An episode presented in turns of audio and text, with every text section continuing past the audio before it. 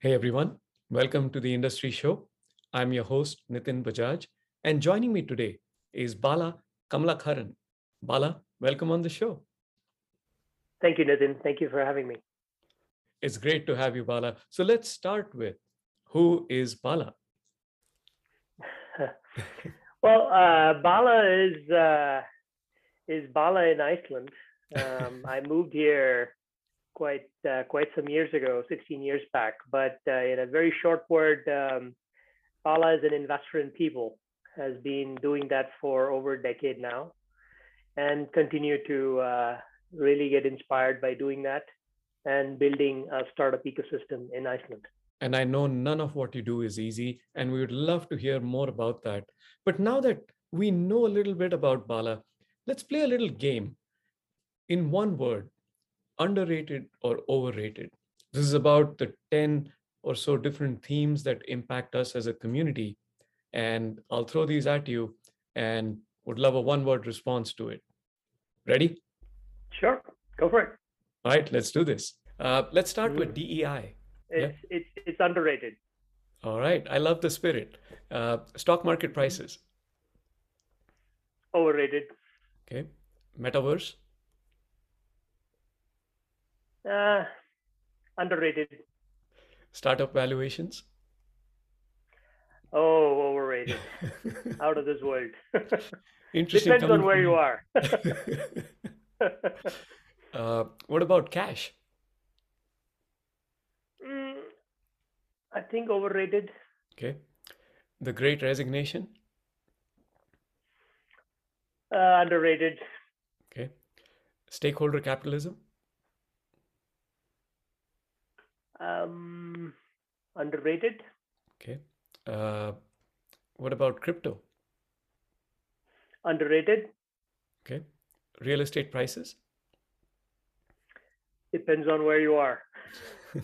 if it's if it's Reykjavik, it's extremely overrated, but maybe it changes where which zip code you're in. True, but you know, in general, I at least I have not got exposed to somewhere where it's where it's not right now in, in this uh, in this market. Yeah. Uh, following up on that, it is uh, quite, inflation. Yeah. Uh, oh, underrated. Okay, and then uh, NFT. Um, underrated. Okay. Hey, that was a lot of fun. Thanks for playing along, and uh, I really appreciate it. So. Yeah, thank you. Now, that made me think, even though even though I had only one word. well, that's kind of the point, right? That it's fun, but also it gives me all of these different perspectives from around the world sitting right here while having fun. So thanks for playing again. Now let's talk something closer and more personal to you. What is Startup Iceland? Yeah, so um, I started uh, this initiative almost a decade back. Mm-hmm. this is right after I'd invested in one of the startups in Iceland. Um, the story of how I got started uh, maybe is uh, too long-winded for this interview, but I realized uh, it takes a village to actually start a startup and make it successful. Mm-hmm. So I said maybe we should try to get uh, every founder in Iceland to uh, gather in one place and uh, let's celebrate uh, the idea of starting new. And I have to give context. This was in 2009, 2010. Iceland had just gone through a massive financial collapse. Mm-hmm. Um, a lot of the people were kind of uh, drawing on strings, uh, finding to find their foothold. Um, the world was pretty fluid here and uh, quite um, uh, should I say, uncertain. But what was very certain to me at that time was uh, founders and people who are starting new things is how we're going to get out of the mess. And I thought it would be a good idea to get them all together. And that's what led to Startup Iceland. Um, also, while I'd invested in this startup, I noticed that the founders did not have a network outside of Iceland. And to build a global company, you need to build a network. Mm-hmm. So I thought, what is a what's a better way to do this and invite people from all over the world to come to Iceland? And um, we hold like a conference, a TED style conference where we share stories um, connect with people, learn from each other, and hopefully, um, you know, uh, as they say, break bread and build those relationships, which would help us um, build an ecosystem. And uh, so that's how it started. Uh, we have done the event for about nine years, and COVID kind of put a dampener on that. Mm-hmm. But uh, the offshoot of that is founders from Iceland have built networks all over the world now. Um, the ecosystem has evolved to a point where it is uh, quite uh, quite vibrant, which was always the mission. But then again, you know, there are various degrees of vibrancy, and we continue to you know encourage uh, people mostly students actually. We we spend a lot of time in the university. I teach how to start a startup in reykjavik university and we encourage uh, students to participate in hackathons. We we want to encourage everybody to become builders and makers. I think uh, that's how we will remake the world. I don't think it's going to happen if we all just sit still and do nothing. I just think that uh, that makes logical sense but of course uh, what to focus on, how to do it. All those things are up for grabs. Anybody can decide how to do that. So we encourage that. So Startup Iceland was basically built with that in mind. And, um, you know, it morphed into lots of things because mm-hmm. when I first started, I started blogging about what was going on in Iceland. I actually won uh, the Best Tech Journalist in Iceland award. I mm-hmm. was not a journalist. So when I received the award, I, I basically said, I have no ambition of becoming a journalist, and I'm not a journalist. I just happen to write about what is going on in our backyard. And I encouraged all the journalists to start writing about startups and founders. So, so that part of my journey stopped after that award. I, I didn't have to do it anymore. So somebody else took on the the baton and ran with it. But in the heart of things, my um, my ambition and drive was always to fix um, kind of an injustice that we see in every community, every society. Like, let's say you go into a new ecosystem, you're brand new, you don't know anybody there. You know, how do you build those relationships? How do you, you know, who's the one who's going to extend the first uh, handshake and say, hey, welcome, let's get started? So, Startup Iceland was supposed to be that. And um, and and it has played its role very well. Uh, lots more people have gotten connected with founders and others within the ecosystem. And we continue to do that. And and uh, as i said you know i don't think um, the the journey has stopped. I think we're probably midway. We've got another decade to go. Yeah. Well kudos for what you have accomplished in this past decade and looking forward to this continued success in the coming 10 years.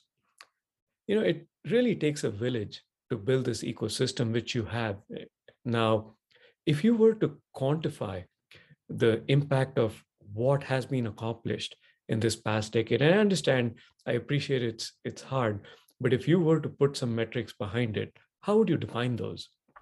Um, I mean, it's it's again, you know, this is um, it's kind of like building a city, right? Let's assume that you you first land in this in this uh, barren land and there's nothing there and you making a first uh, step in say let's say you build a shop and by doing that you kind of shown a model for others to follow mm-hmm. you know so the the impact to yourself might be just the shop but 10 years down the road mm-hmm. lots of things get built based on that foundation i think that uh, at least startup iceland was that catalyst that kind of change the mindset of uh, lots of people in Iceland that this can be done out of Iceland. And um, and and and if I have to put very simple uh, metrics on that, I mean I've uh, you know thousands of entrepreneurs and founders have gone through the event, you know, um, and and I think that in itself is a major win. Uh, lots of startups have been founded lots of investors have invested in the startups who met during the event. The connections made during the event has created tremendous economic value. Um, if uh, Startup Iceland had not uh, done its job, I don't think today Iceland will have maybe five or six privately funded local venture capital companies um, who raised money from pension funds and uh, and actually deploy it into founders building companies out of Iceland. And we're talking about um, almost a billion dollars today. And I remember very distinctly when I started, there was actually one one venture capital company, and that was a government-run venture capital company. And uh, the and the and the fund size of that venture capital company was ten million dollars. Today, you know, we have wow. multiplied that by a factor of I don't know what ten thousand. Yeah. Uh, within ten years. So I think uh, huge. I, I mean, I um, I can't take credit for all of that, but I can say that somebody has to be the fire starter. Somebody had to be the crazy one to actually go and do that crazy dance first. Yeah. And uh, I can always take credit for that crazy dance because nobody else did it before. So once I did it, everybody else started following that, mm-hmm. and um, and and you know I, I think it is it is easy to copy a model than to start a new one. And in that regard, I think Startup Iceland played a very big role. Um, but I was obviously inspired by a lot of people. You know, it was not just me; it was lots of other people, and uh, I just happened to kind of, you know, take the take the bait, if you will. True, and I think it's at the end of the day not really the metrics or the numbers, but the but the fact that it's possible, the faith that a nation can come together and do this. And the most cool part is that you were the most instrumental in making this happen and making this a reality. Right. Yeah. Uh, I, I, would I would definitely agree. I actually wrote a blog post, uh, and I think that was kind of like the like the ruse. I kind of uh, noticed that I I I'd kind of I don't know maybe woken up something within the community Mm-hmm. I, I wrote a blog post with the title uh, "The Next Google Can Be Built in Iceland," and suddenly there was lots of people. And by the way, when I started the blog, probably a few people, my wife and maybe a couple of my friends read the blog. but this blog, this blog post had like I think five or ten thousand people who read it, and it was mostly in Iceland.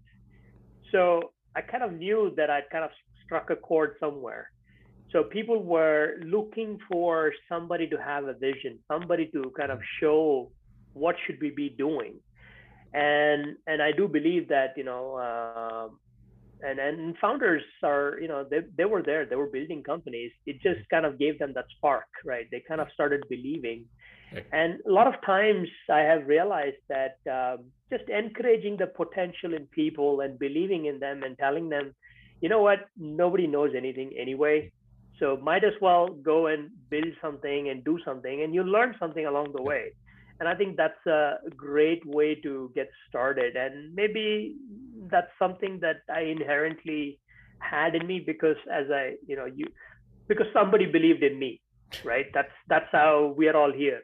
Yep. And I, I happen to just pass it on and just pay it forward by saying, you know, somebody believed in me and said I could do something, and then I did it and the same thing that we can do to the others that we meet so so so maybe uh, you know in a, in a in a shorter form that was kind of like the change. And and it has kind of made a big impact right? Because uh, mm-hmm. all the way from the president of iceland to uh, a taxi driver today in iceland not that taxi drivers in iceland are any low category people or anything of that sort. It's just that you know the the the pay grade if you will is very different and some of my good friends are taxi drivers.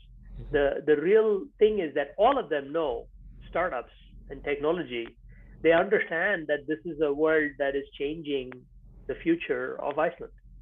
And i think that is uh, you know you can't put any monetary impact on that. I just think that it is just a very um, you know you just have to be at the right time at the right place or wrong time at the right place or wrong time at the wrong place depending on what you want to get out of it.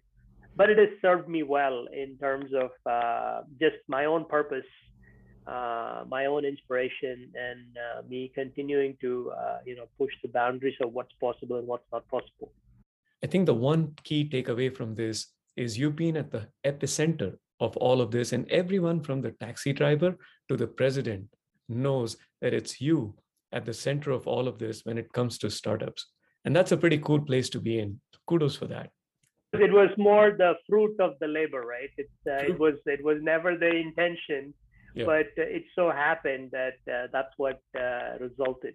Through this ten-year journey, where do you think you stand today? What is the biggest challenge, not just for Startup Iceland, but as an ecosystem? What would you say is the most pressing thing?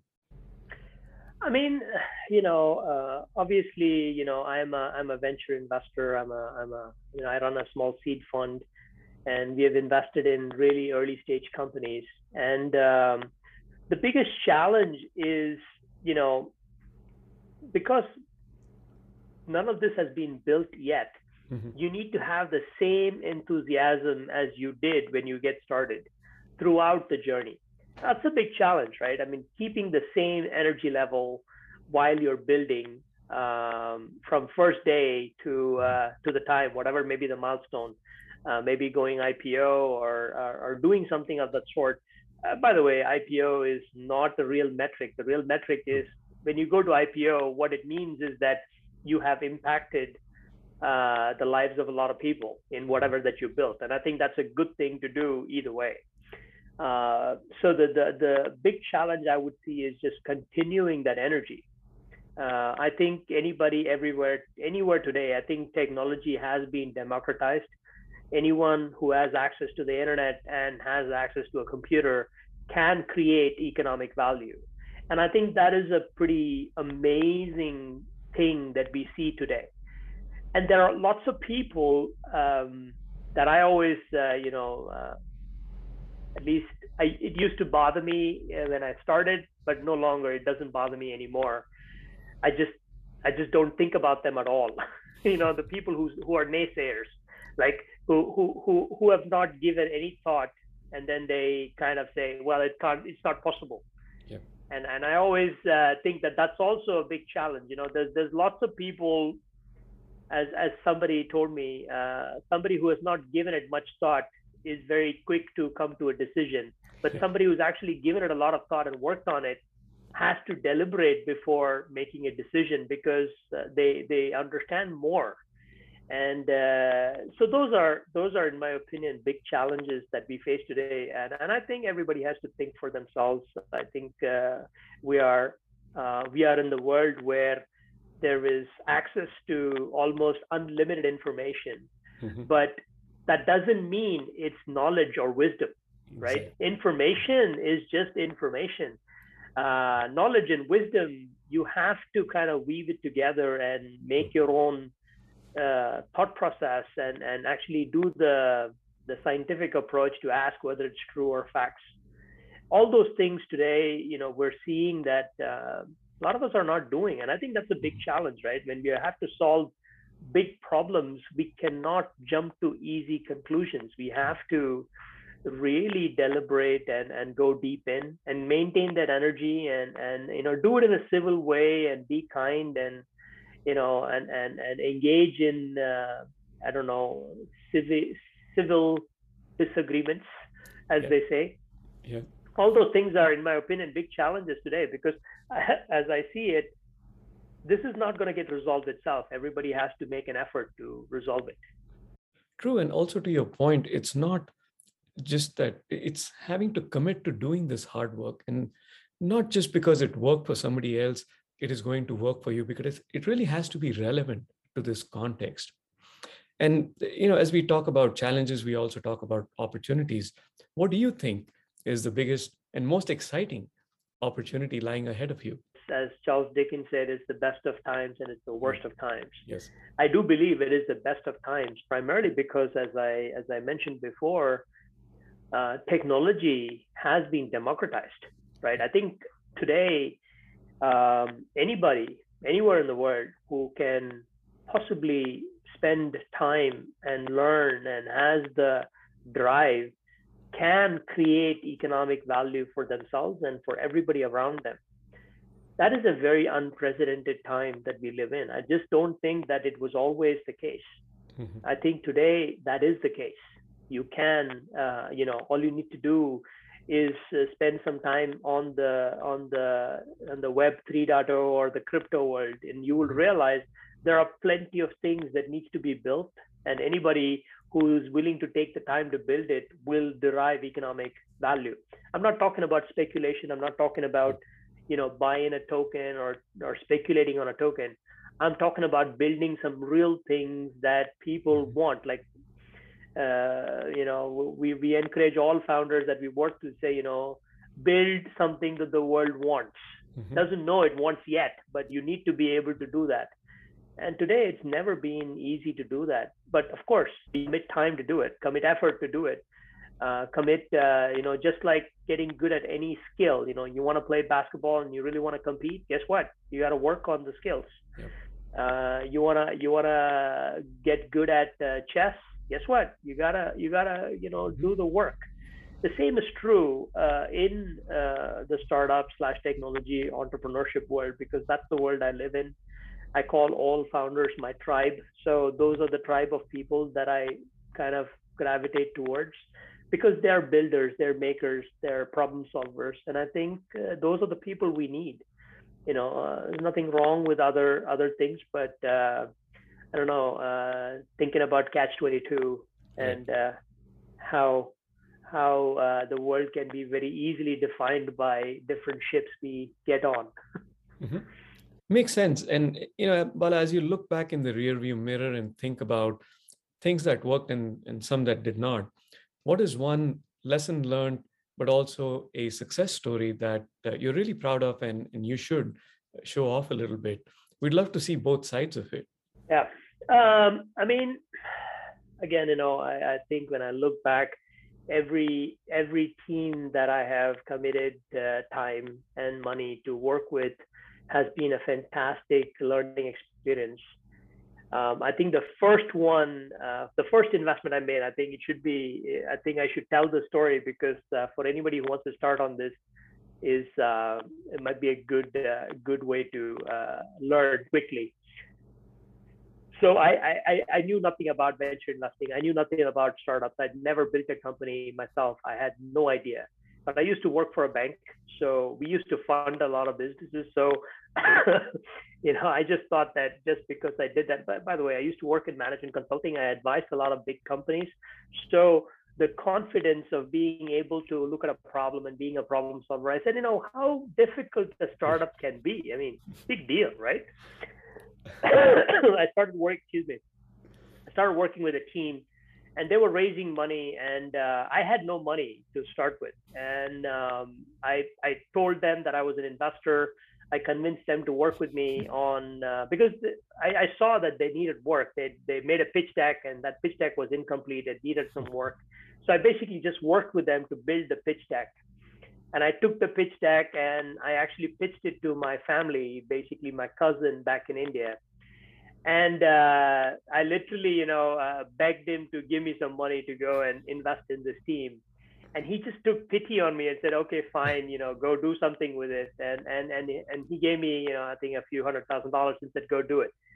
So, to tell you how much of a noob I was, I took the entire money, and I wrote one check into this whole into this team, and you know, just started working with them. And um, by the way, it was great to write that check to get in and started working. The only problem was, you know, six, seven months uh, into it, we ran out of the money. so, so we we were we were staring into the abyss of going bankrupt because uh, we had I don't know six to ten people working and. Mm-hmm. You know, by the way, we were gaining customers, but we were still burning money. So I, I was literally, I had no idea what to do. and I, I, I, because I used to work for a bank, I, I knew some investors and I knew people who had money. I ran around to all of them and all of them very politely told me to get out of the room very politely and uh, so that's a lesson for somebody mm-hmm. to uh, to take on uh, you have to build a network of investors before you start investing.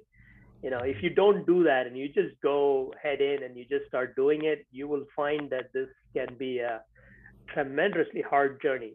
Yeah. luckily you know as they as they say you know i was able to find a way to solve the problem i'm saying i but it was the team right. and everybody who was part of that team that solved the problem uh, we raised additional funding we we did all kinds of uh, clever creative things to you know keep the company up and running until we raised the money and we raised the money and then uh, within uh, another year that company was acquired by uh, a Nasdaq listed company. And and when I look back, um, that company, the first company, is where I had the most learnings uh, because it was it was terribly terribly hard. I, I literally every night I would just literally cry to sleep because I, I, I had no uh, resort. I didn't know how to solve this problem but we were somehow able to solve it. And uh, when I look back, that company was the first company in the 1,000 year old history of Iceland to be acquired into Silicon Valley. Wow. And uh, and I was, you know, this was my first investment, and um, we somehow landed it. and um, so that was a fantastic experience, and um, it was, uh, you know, I, looking back, I would say I learned a lot of things but I, I, I keep making other different mistakes. sure. So that's that's Isn't that the startup the journey. Yeah. It is. It is. It is. it is about. Uh, it is about. Uh, it is about that. Um, I mean, what I'm maybe really proud of is um, is the fact that I never gave up on any founder I invested. never given up on them. I never gave up on them uh, even when they themselves start doubting, I'm always the one saying, mm, "No, I'm not giving up on you. I'm here. So let's get to work and let's uh, figure that out." That's something that I'm really proud of because I never gave up on any of the teams, and all of them have landed. So that that is again something that I'm uh, extremely proud of. That's because, uh, as I said before, you know, when you start believing in a version of the future mm-hmm. and you keep working towards that, suddenly that future manifests itself. Mm-hmm. And and it's true with people, it's true with ideas, it's true with anything. And I think uh, if anything, I would encourage everybody to, you know, uh, give more belief, you know, have faith, and and and push forward, and you'll find the way. I think that's extremely important as an investor to have that confidence and that perspective you know when we deal with this imposter syndrome from time to time and as confident as we may be at the beginning we do tend to question ourselves our capabilities and our environment. And uh, you know to have that person be there to remind you to be that north star for you uh, especially if that's your investor who's doing that for you can be extremely helpful. Yeah I think you're you're absolutely right. I just think that you know I wish uh, and, and and this is probably maybe advice to uh, founders and entrepreneurs and startup people who are working on these things. Mm-hmm. When you uh, are looking to raise money and you start talking to investors, you know, look for the kind of people that will do that for you, right? I mean, as, as you check. probably you know not yeah. just to check i think that the check part i'm i'm not trying to say that it's not important i think it is important but what is more important is the kind of person you want to work with mm-hmm. um, uh, and and i'm i'm extremely um, you know picky about the founders i work with because if if i feel in my gut that you know they're not going to fit I usually just walk out, even though it might be the, the best deal in town. Mm-hmm. And I always say, you know, for me, all this is not that important. Yes, you know, money, economics are important, but end of the day, you need to be able to sleep well. Mm-hmm. You know, you need to build relationships. And uh, I tell this to founders, you know what? I write the check. This is a, you know, early check, but the only requirement I have is 10 years from now, we should be able to look each other in the eye, break bread, yep. give each other a hug, and say, you know what, we gave it all, and let's see what happens. Yeah. Right. I think that's important from a personal point of view, and I and I make sure that founders understand that.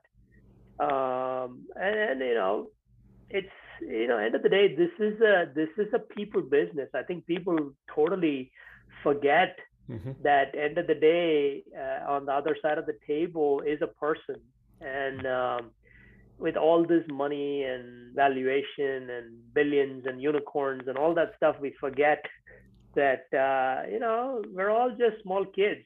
So we just need to figure that part out. So simple yet so profound. And that brings us to my favorite part of the show one line life lessons right? Uh, these are again extremely simple straightforward but profound and often life changing bala we would love to hear your one line life lessons sure um, again you know um, i think um, a lot of these sayings me have a lot more depth um, and I've and I've uh, and I've used them with the founders I work with all the time. Mm-hmm. Uh, we always say that you know um, bad news never gets good with time. yes. Right. Bad news is bad news. You deal yep. with it right now, and you basically have to make an action. You have to resort to doing something. So the one-liner is bad news never gets good with time. Yep. And the other one that I really like is uh, common sense is not common practice. yes. You know, everybody everybody talks about common sense, but uh, very few people actually put it into practice. And um, one more thing that I've uh, always said, you know, being contrarian is easy, mm-hmm. but being contrarian and right is hard. Is very hard right so you got to really do the work to to be right about being a contrarian and you know unfortunately or fortunately the venture world um, you have to be a contrarian mm-hmm. you know you just gotta have to think differently about it so this is something that is close to me mm-hmm. And i know we talked about it before you know it's easy to copy a model than to build one mm-hmm. and um, and then we also you know and and the future doesn't get built by itself right doesn't get built by itself. Somebody has to do it. Mm-hmm. And uh, these are all, you know, common common things that I remind myself uh, every day, and and uh, hopefully, uh, hopefully it's useful. and and, and last but not least, yeah. Uh, disenchantment is not wisdom. Love that. right?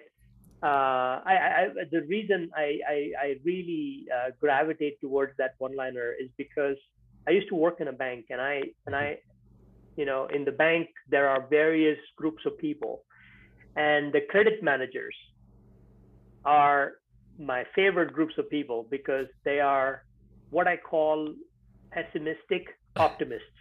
Yep. Right they always think about all the things that can possibly go wrong in the world and mm-hmm. why they shouldn't do something right yeah. and why if you do that long enough right what happens is you kind of just become a kind of person but nobody wants to be around you know you you know you, you just don't want to be around these people because it's just always about how the glass is half empty yeah. you know and only optimists build the future. Pessimists never build the future. True. right? And the future that we want. So and then they become and, and and when people stop being closer to them then they become kind of disenchanted. And because they get to make decisions they kind of personify that that's wisdom. And and the truth cannot be far from that right? It's, uh, the truth is far far from that uh, doesn't mean you shouldn't be prudent, doesn't mean you mm-hmm. shouldn't be careful, does not mean that you shouldn't analyze things, but you also need to have an open mind to say, you know what, yes, all the things can go wrong, but what if it works? Actually, that's the true spirit of entrepreneurship, right? We know we are going to fall, we know we are going to face hurdles, but it's really about getting up again and again and again and again. Absolutely. Yeah. Absolutely. You got you got to you got to have that mindset. If you don't have that mindset, um, this is this becomes a very lonely, long road, and uh, and then you you never see the end. well, thanks for sharing those one-liners with us, and for our audience, we have an entire collection at onelinelifelessons.com and pretty much everywhere where you socialize digitally. Uh, Bala, thanks again for being with us. We really appreciate it. Good luck on the next 10 years. And we'd love to have you come back on and talk about more successes and more lessons. Thank you, Nitin. Thank you for having me. It was a lot of fun and uh, cannot wait to get back uh, and chat more about the paints. There's lots